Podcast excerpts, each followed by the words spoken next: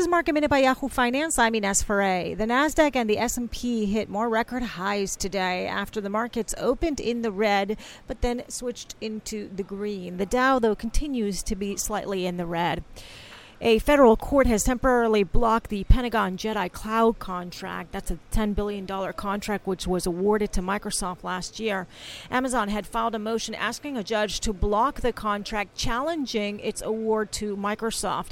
Amazon alleges it did not receive that contract because of bias from President Trump and people in his administration. President Trump has criticized Jeff Bezos before. Jeff Bezos owns the Washington Post, and the Trump administration feels that the reporting has been unfair towards the administration.